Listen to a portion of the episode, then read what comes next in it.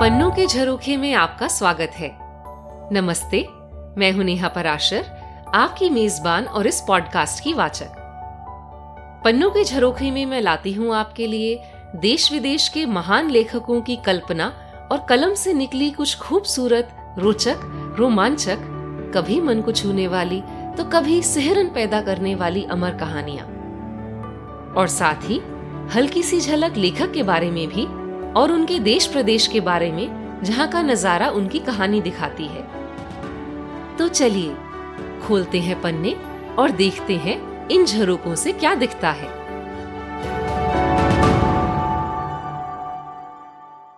आज मैं आपके लिए जियोवानी गुआरेस्की की एक और कहानी लाई हूं। वही गुआरेस्की जिनकी कहानी घर से छुट्टी मैं आपको पहले सुना चुकी हूं। आज की कहानी भी उसी किताब से है जो कि मैंने आपको बताया था कि मैंने गोवा के पटरी बाजार से सेकेंड हैंड खरीदी थी। The house that Nino built, इस संकलन की सारी ही कहानियां मुझे बहुत पसंद हैं, तो सोचा इसमें से एक और कहानी आपको सुनाऊं। गुआरेस्की को जियोवानीनो या सिर्फ नीनो के नाम से बुलाया जाता था। नीनो वैसे ही जैसे हिंदी में हम नन्हा बोलते हैं, जियोवानीनो यानी नन्हा सा जॉन। इनका जन्म इटली में उन्नीस सौ आठ में हुआ था। इटली और भारत के संबंधों की बात करें तो शायद आपको सबसे पहले सोनिया गांधी का नाम याद आएगा, पर इटली से भारत के संबंध दो हज़ार साल से भी अधिक पुराने हैं।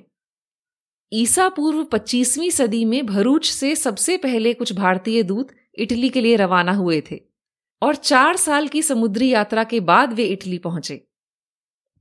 इटली के प्राचीन शहर पोम्पेई के अवशेषों में भारतीय कलाकृतियां मिली हैं और तमिलनाडु में पाए गए कुछ सिक्कों में रोमन सम्राटों के चित्र हैं। मध्यकाल में भी इटली और भारत, खासकर दक्षिणी भारत के राज्यों में गहरे व्यापार संबंध रहे और अनेक प्रसिद्ध यात्री और विद्वान जैसे कि Marco Polo, Niccolo de Conti, Niccolo Manucci इत्यादि भारत आए और कुछ ने तो यहाँ के अनेक दरबारों की शोभा भी बढ़ाई और मुगल और दक्षिणी राज्यों पर लेख किताबें लिखी। ब्रिटिश राज्य के अधीन भारत से अनेक सैनिकों ने द्वितीय विश्व युद्ध में इटली को नाजी हुकूमत से आजाद कराने में खास योगदान दिया। अब वापस आज की कहानी के रचयिता पर आती हूं। गुआरेस्की ने एक व्यंग्यात्मक लेखक, कहानीकार और कार्टूनिस्ट के रूप में बहुत प्रसिद्धि हासिल की है। इनके किरदार डॉन कामिलो और पेपोने बहुत लोकप्रिय हैं। The little world of Don Camillo, Don Camillo and flock और डॉन कामिलो पर अनेकों और किताबें बहुत लोकप्रिय हुई और इन पर रेडियो शोज और फिल्में भी बनी हैं। आज की कहानी का नाम है it's the principle that matters. उसूल की बात।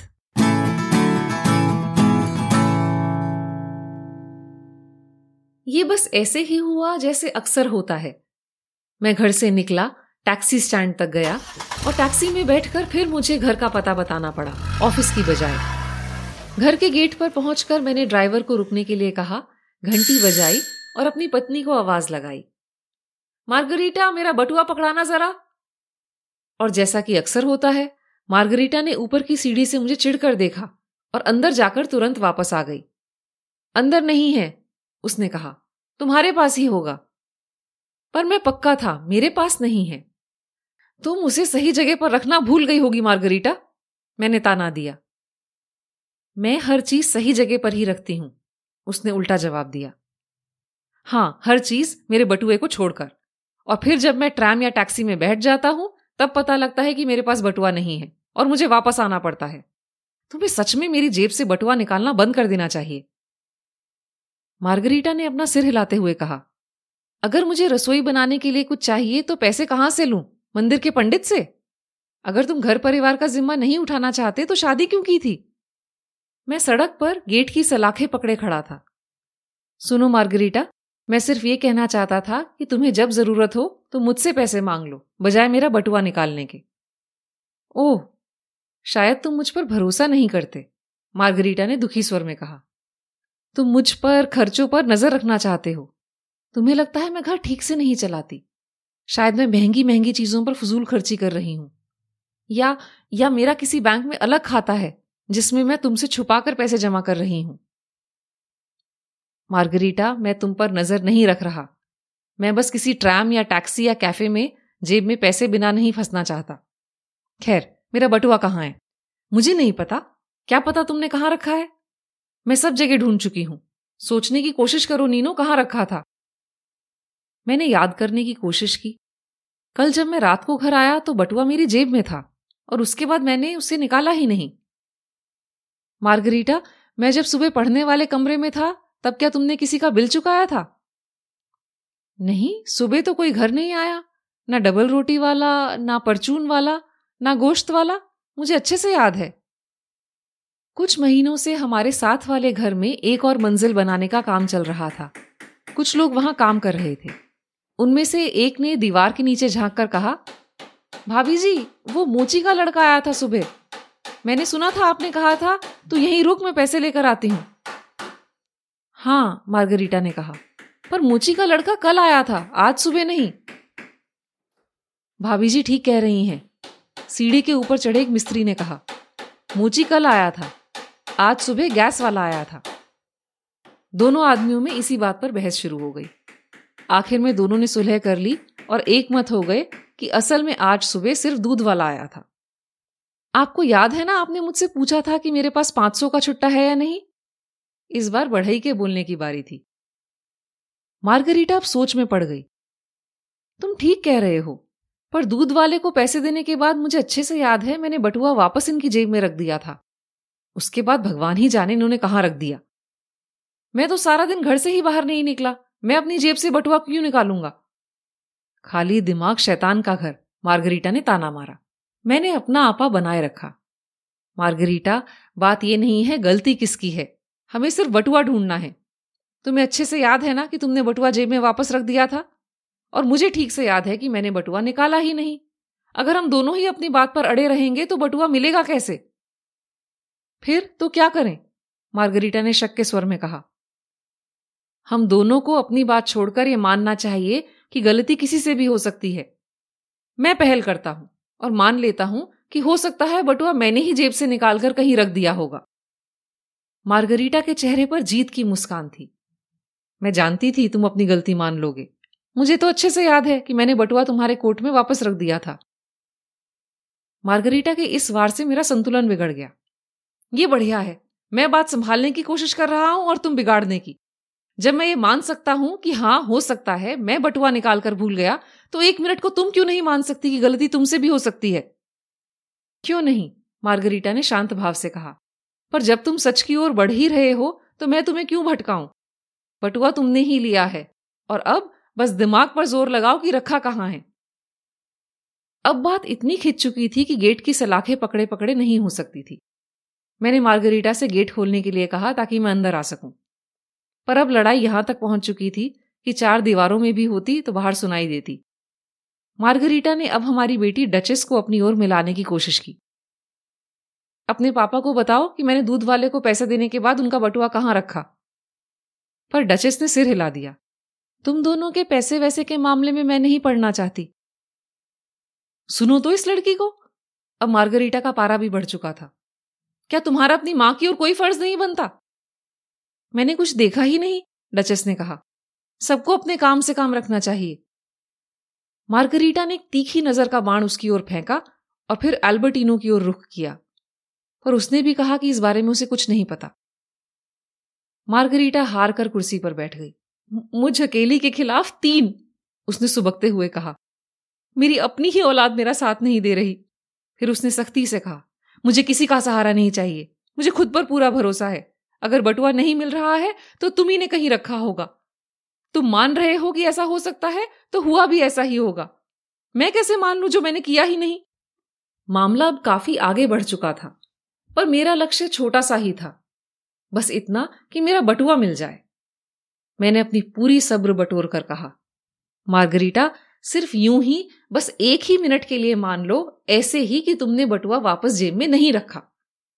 मैंने बात पूरी की भी नहीं थी कि मार्गरीटा ने कहा, यूं ही यूं ही कैसे मान लूं, ये तो बिल्कुल बेतुकी बात होगी, और बेतुका होना तो सच पर पर्दा डालना होगा। सत्य एक साफ कांच की तरह होता है, और ये कहना कि कांच ही साफ नहीं है तो ऐसा कहना होगा कि सत्य में सच्चाई ही नहीं है। इस बात का क्या मतलब हुआ। बहस अब कहीं और ही जा रही थी। मुझे मेरा बटुआ चाहिए, मैं चिल्लाया। अब और कोई बहस नहीं होगी, सब मिलकर मेरा बटुआ ढूंढो। मार्गरीटा ने फिर मुझे शक से देखा। हम सब उसे ढूंढेंगे और सफल हुए तो वहीं मिलेगा जहां तुमने रखा है। अगले बीस मिनट सबने मुस्तैदी से बटुआ ढूंढा। इक्कीसवें मिनट में मुझे बटुआ मिल गया, मेरी मेज की ताला लगी दराज में। मैंने ही उसे वहां रखा होगा क्योंकि उस दराज की चाबी तो मेरे पास ही होती है। मार्गरीटा ने कुछ देर मुझे घूरा और फिर मेरी ओर उंगली का इशारा करते हुए बच्चों से कहा, देख लो, ये हैं तुम्हारे पापा। मुझे माफ कर दो मार्गरीटा, मैंने शर्म और ग्लानी से बोझिल होते हुए कहा, पर शुक्र है बटुआ मिल गया, सबसे जरूरी बात तो यही थी। मैं बाहर बगीचे में ताजी हवा खाने आ गया और फिर ध्यान आया कि टैक्सी वाला तो अभी भी बाहर मेरा इंतजार कर रहा है। हे भगवान, मैं तो तुम्हारे बारे में भूल ही गया भाई, बताओ कितना हुआ है। आज तो मैं अब और कहीं नहीं जा रहा। नहीं नहीं, कुछ बकाया नहीं है, मैं तो यहां खुद ही इंतजार कर रहा था ताकि देख सकूं कि आखिर लड़ाई का नतीजा क्या रहा। टैक्सी वाले ने कहा। बटुआ मिल तो गया ना? हाँ मिल गया, मैंने कहा। कहाँ मिला? मेरी ही मेज की दराज में, मैंने ही रखा होगा क्योंकि उसकी चाबी मेरे ही पास रहती है। उफ! टैक्सी वाले ने जोर से मुट्ठी स्टीयरिंग व्हील पर मारी। मैं तो कसम खा सकता था कि आपकी पत्नी ही कसूरवार है। क्या करें, मैंने कहा, कसूर तो मेरा ही था। लगता है मेरी याददाश्त धीमी पड़ रही है। तभी किसी ने मेरा जैकेट खींचा। डचेस थी। बटुआ आपकी मेज की दराज में नहीं था, मां के बैग में था, मैंने निकालकर दराज में रख दिया था। मैं हैरान हो गया। पर चाबी, दराज की चाबी तो मेरे पास थी, तो तुमने वहां कैसे रखा? मेरे पास आपकी चाबी की नकल है, उसने दूसरी चाबी मुझे दिखाई। चलो भाई, मुझे पता ही था गलती आपकी पत्नी की है, अब आप अपनी जीत मनाओ, टैक्सी वाले ने कहा। अरे भाई, जैसा है रहने दो, मैं दिखाऊंगा जैसे कि मुझे ये सब पता ही नहीं, मैंने कहा। ड्राइवर अपनी मूछ पर ताव देते हुए कुछ सोच रहा था। हाँ, शायद आप ठीक ही हो, जैसा है रहने दो, पर असल में तो जीत हमारी ही हुई ना, बात उसूल की है और यही सच है। उसने टैक्सी गियर में डाली और जाते जाते कहा, हम पति कर भी क्या सकते हैं, और मुस्कुराकर निकल गया। उसके जाने के बाद मैंने डचेस को घूर कर देखा। उसने कंधे उचकाकर कहा, मैं आखिर आप दोनों की ही बेटी हूं ना? हाँ, ये बात तो सच थी, पर यह सवाल अभी भी बचा था कि उसके पास मेरी दराज की चाबी आई कैसे। पर मैंने सोचा इस बात को नजरअंदाज कर देना चाहिए।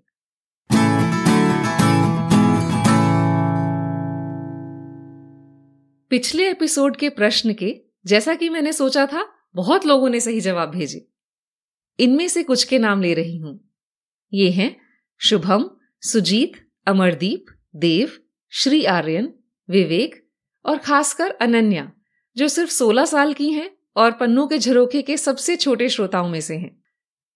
जिस गीत का मुखड़ा मैंने आपको सुनाया था वह था कार्टून सीरियल जंगल बुक का हिंदी टाइटल सॉन्ग। यह कार्टून सीरीज रडियार्ड किपलिंग की सुप्रसिद्ध रचना द जंगल बुक पर आधारित थी, जिसे इटली व जापान में बनाया गया था और अनेकों भाषाओं में डब किया गया था।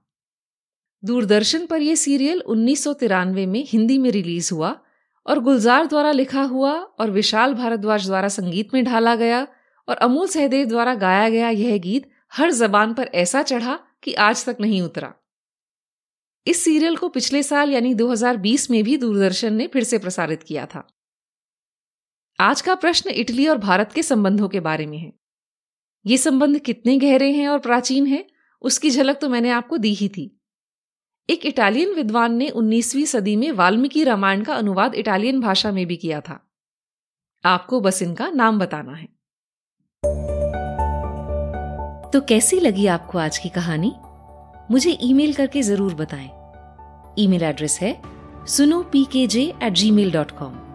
यह आपको शो डिस्क्रिप्शन में भी मिल जाएगा। कहानियां सुनते रहने के लिए इस पॉडकास्ट को सब्सक्राइब जरूर करें। अगले एपिसोड तक आपसे इजाजत लेती हूँ। तब तक इस खूबसूरत दुनिया के नजारे पन्नों से देखते सुनते रहिए। जाने कौन सा पन्ना दिल का ही कोई झरोखा खोल दे।